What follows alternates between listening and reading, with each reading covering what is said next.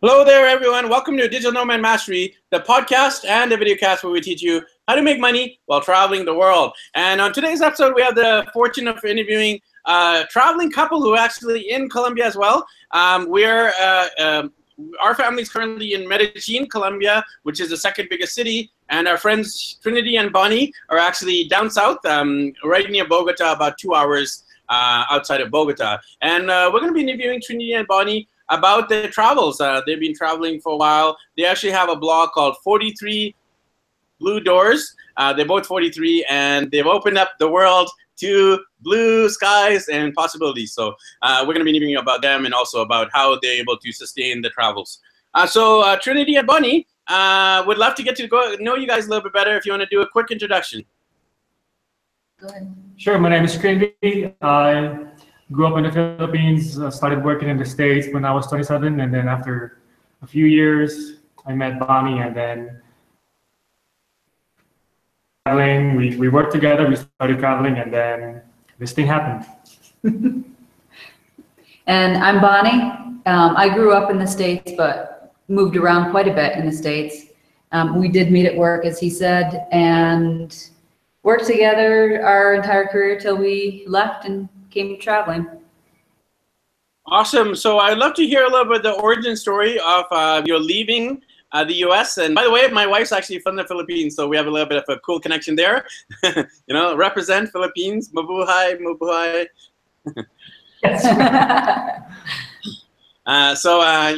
You guys have left, the U.S. to go traveling. Tell us a little bit about the origin of who came up with the idea. Was it Trinity? Was it Bonnie? Was it both you guys? And then how did one person convince the other to go traveling? And then tell us a little bit about the story. Well, Trin brought up the idea first. We had talked about retiring early in another country because the cost of living is cheaper. And we thought, well, we better go see the country first. And then we thought, let's go see the whole world. When he first brought it up, though, and work was going well, I wasn't quite ready to leave everything. Yeah, I was enjoying it. And we talked about it for quite a while. And then time got closer, and we just realized work is kind of insane right now. We started selling off stuff that we probably should have gotten rid of long ago anyway. Then finally one day, it just got to the point where, you know what, we're spending our entire lives working every hour of every day. Let's just go. We looked at our finances. It was ready to go. And so we gave our notice at work. Yeah, there's a couple of options that we looked at. We thought about getting a sabbatical if work allowed us. Even a gap year, 1 or 2 years of traveling and go back to work. But then when we looked at our financial situation, we even talked to, his name is Brett, by the way, Adams Financial. Hope to look us up if you want to. But and so we looked at, we spoke to him. We said, this is our plan. And we wanted him to tell us whether it was a good idea or were we crazy. And he actually said, yeah, I think it'll work. So we started selling all our stuff, downsizing, and we haven't looked back yet. No regrets. Awesome. That's I love it. I love hearing the origin story there. In our case, it was actually me convincing my wife. So I actually had the idea of traveling, and then I wanted to do long term. And my wife's like, you know, what about the 2-week vacation? And then eventually, I convinced her to actually take a risk and do it for a year. And if we like it, obviously we'll continue. And so far, we're actually loving it. It's really good for our family bonding, good for our kids. There's my daughter there. She just got some new lipstick, so she has some lipstick she's trying on there. Great. It's really good for our family bonding, good for our kids, and they're learning a lot. So we're thinking of continuing our journey as well. So it's always good to hear other travelers and why they decided to leave comfort, safety, and security behind, and then having no regrets. So loving your story here. So you guys left the U.S. and then tell us a little bit about the story. Tell us about which countries you've been to so far and your plans, your travel plans. So far, Nicaragua, Costa Rica, Panama, and then here. And our plan is the rest of South America. And when we're done with that, we'll figure out which country's next. Now, I'm the planner. I love to have a plan laid out. And originally, we were going to have a 90-day plan as we go along. And we realized that's too restricting. So we do it as we go. We get to Medellin, we might stay 2 weeks. We're only going to stay 2 weeks. We stay, what, the full 180 days? So just take each opportunity we can and have fun. Yeah, that's pretty much it. It seems like when we look too far ahead and we try to book stuff, we ended up canceling those bookings because we wanted to stay longer where we were. And so we just stopped looking too far ahead and plan as we go.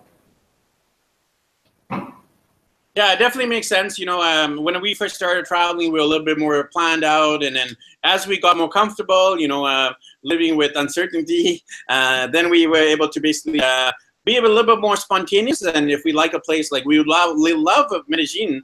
So we're staying here a bit longer than expected, trying out the different suburbs and integrating into the culture, meeting with other nomads who are living here and the expats, foreigners, travelers. So yeah, I definitely agree with the whole being unplanned and being spontaneous side of things.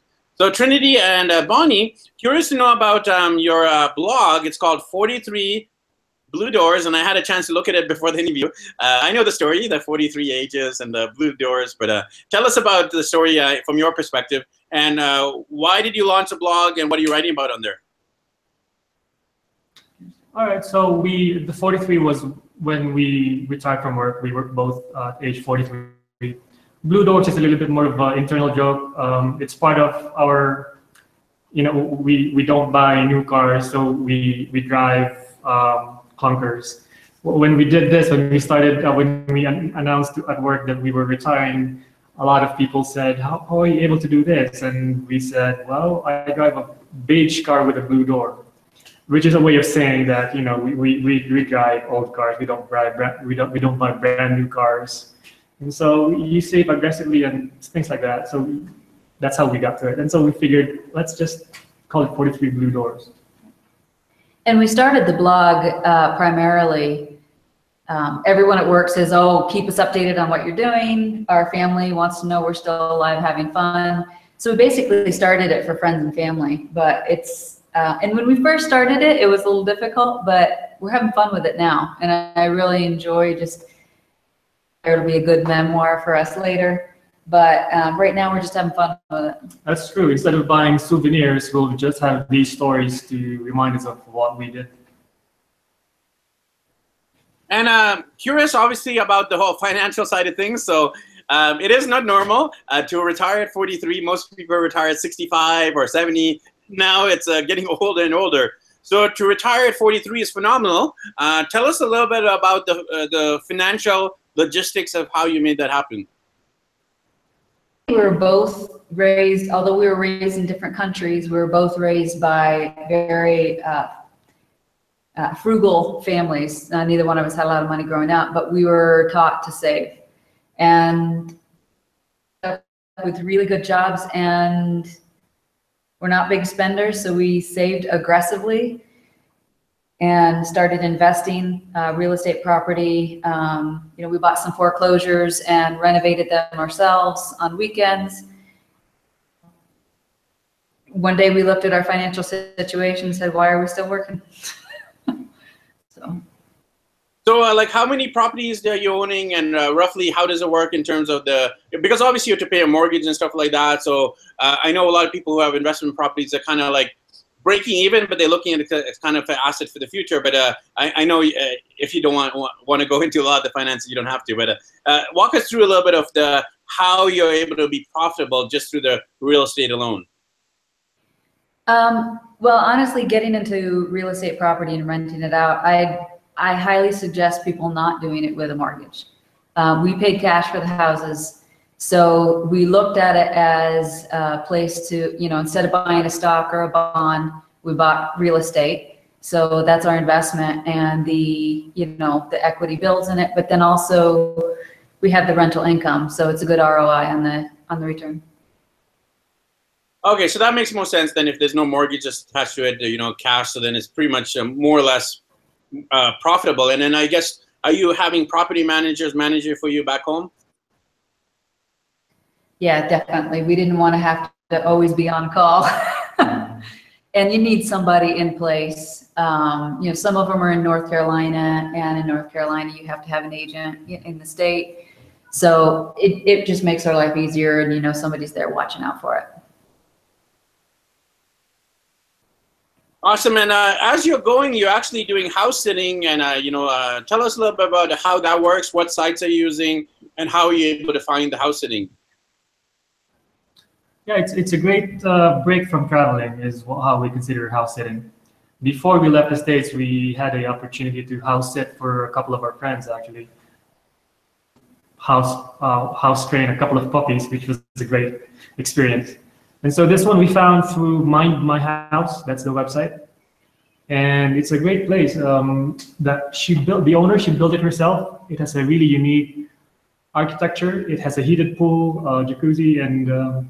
3 dogs, and they're so nice. They're wonderful dogs. So we considered it as a break from traveling, like I said. So it's also a means for saving. And since our travel is very slow, we just you know, just take a break from all the research and trying to see where we're going next. Just sit back. And then this last couple of weeks, we actually updated our blog with a new theme. That kind of thing we are able to do. And how does it work with the house sitting? Are you able to get them quite easily, or do you have to email, like, you know, a lot of places? I'm actually considering doing that ourselves as a family because our kids love dogs and cats, and they want to take care of them. So how does it work? I mean, tell us about how many places you have to email, and how do you get people to say yes? Go ahead. We actually haven't sent out a ton of email. Before we left the States, as he said, I think it was 4 different times, we house sat for friends to try to get, you know, the reviews and stuff like that and kind of build it. But since we've been on the road, we only look at it as a break from travel. So this is our first one since we left the United States that we've done. And I think this is the only one. Yeah, that we contacted. In the website that we use, Mind My House, there's not. It's a huge disproportion to the number of sitters available and the number of house sits available. And I think part of how we got this was probably half or more % luck, because we were the first one who got in touch with her. The Leva, which is the town we are in, is very popular. It was probably just. Well, mostly luck, and it happened that she did not have any others contact her yet. So, but I know it's very competitive right now, and there's more and more people like you who are going into it, and so it might be. Well, I wouldn't try it. It can't hurt. Yeah, it can't hurt to try. Yeah, I interviewed quite a lot of house sitters, at least you know, at least 10 or 15 of them on the show so far. And a lot of people say that it's a little bit disproportionate in terms of the number of sitters is like this much, and the number of houses is this much. So you have a lot of people applying for the same houses, and then I guess they base it on, you know, the speed of answering. So if people post, and then whoever gets there quickest pretty much gets it, because who has time to go through and filter a whole bunch of different responses? So you definitely got lucky there. So congratulations on getting your first house sit. So I'm curious to know also about the marriage and the intercouple nature of your travels, because I'm actually Indian, as you can probably guess, and my wife, as I mentioned earlier, is Filipino, and you know, we're both in Canada, but we're traveling as an Indian Filipina, and I wanted to know how is it for you guys to travel as a Filipino and American? Got any weird looks, or do you got any people asking you about that? So walk us through the cultural part of your marriage. I think in terms of culture, the Philippines, a lot of people there are accustomed to the American culture. Maybe in my case, I had lived in the United States for 15 years already, so if there were any cultural differences, we've ironed it out. In terms of how people look at us, I think the traveling that we have done, we stick out anyway, so it doesn't matter whether it's interracial marriage or not. They probably look at us anyway. So it hasn't been an issue, really. In some countries, they don't see many Asian, like in Nicaragua, they don't see many Asian people. Yeah, and like from across the street, they Chino. They call me Chino, even if and so I call them Tico or whatever. Yeah, so I just call them back right back. They didn't know what to do with it. And I don't think they meant anything bad by it. They just hadn't seen one before. Yeah, actually, my wife gets the same thing. We were in Brazil, and then they kept thinking she's Ecuadorian or indigenous, and they were thinking that she looks kind of Chinese, but she's not, and she looks kind of South American, but she's not. So they couldn't figure it out. And then finally we said, you know, she would say, Filipinas, Filipinas, and then they're like, ah, and then the eureka, the light bulbs go on, and they understood. So I'm curious, you know, what is your vision going forward? You know, you said you're a little bit unplanned, and you did say that you want to do South America, but tell us about what is beyond South America. Are you going to do Asia, Africa, Australia? You know, walk us through the journey ahead. Yes, to all of them. I mean, we've definitely talked about an Asia tour. And you know, number of places there we definitely want to go, in Thailand and everything. Always wanted to go to Australia, so that's definitely on the list. We might do that one differently. Maybe we get a car there and do, you know, road trip. But yeah, the places I like to go is any place I haven't been. Yeah, I think there's a saying, you know, I haven't been everywhere, but it's on my list. Exactly. I like it. Yeah, so I'm curious to know, what would you say to someone who is still thinking of doing something like you've done? I mean, I turned 40 this year, and I'm glad I didn't fully retire. I'm still working. I'm working as a digital nomad, doing coaching, masterminding. We do have an investment property in the Philippines, but we're still working as we're traveling. I'm curious to know, what would you tell someone who's maybe thinking of doing something like you, either retiring and traveling or becoming nomadic and traveling while working? Any tips or advice you would give to that person who's watching or listening right now?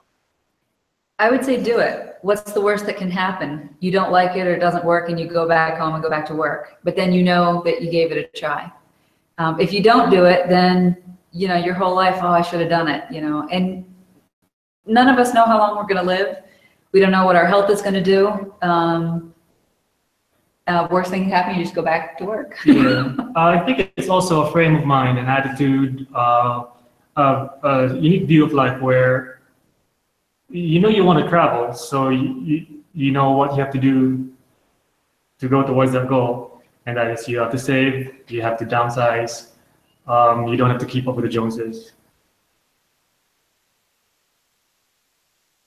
And like Bonnie said, do it.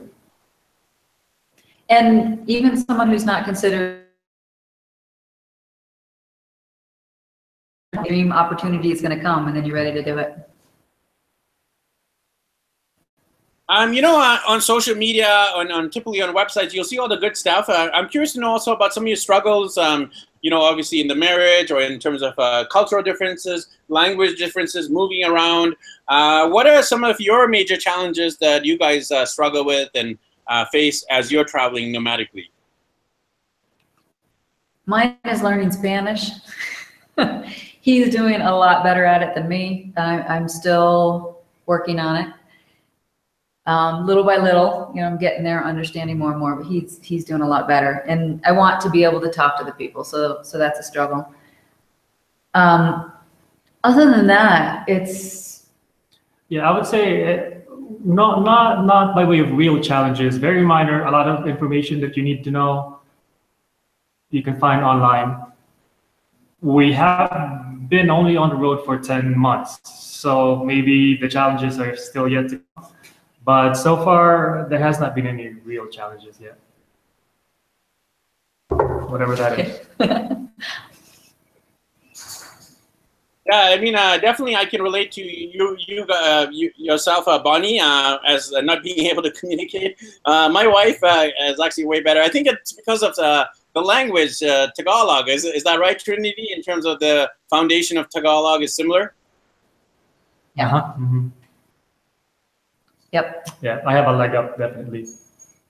Yeah. So, you know, to end off here, where can people connect with you? Maybe they have some questions. Maybe they want to follow you along your journey. You know, maybe they want to get some tips about how to real estate invest or retire early or house it or travel nomadically. Tell us about your website and your social media handles. We do have an email address, which is the 43bluedoors@gmail.com. You know, they can comment on our blog. But we also have a Facebook page, 43 Blue Doors. I am on Twitter, but usually Facebook, I think, is a much easier way to. So, you know, feel free to ask us any questions you want. Awesome. So thanks again, guys. And I know we're heading in the same direction down to Ecuador, Peru. So who knows? Our paths might just cross somewhere on this travel road. So thanks again for your time. All right, thanks.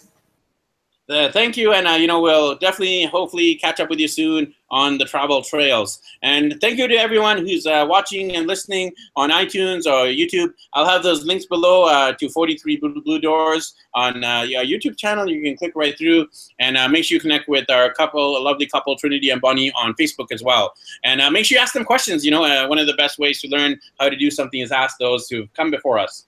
So thanks, everyone, for tuning in to this episode of Digital Nomad Mastery, where we teach you how to make money, how to save money while traveling the world.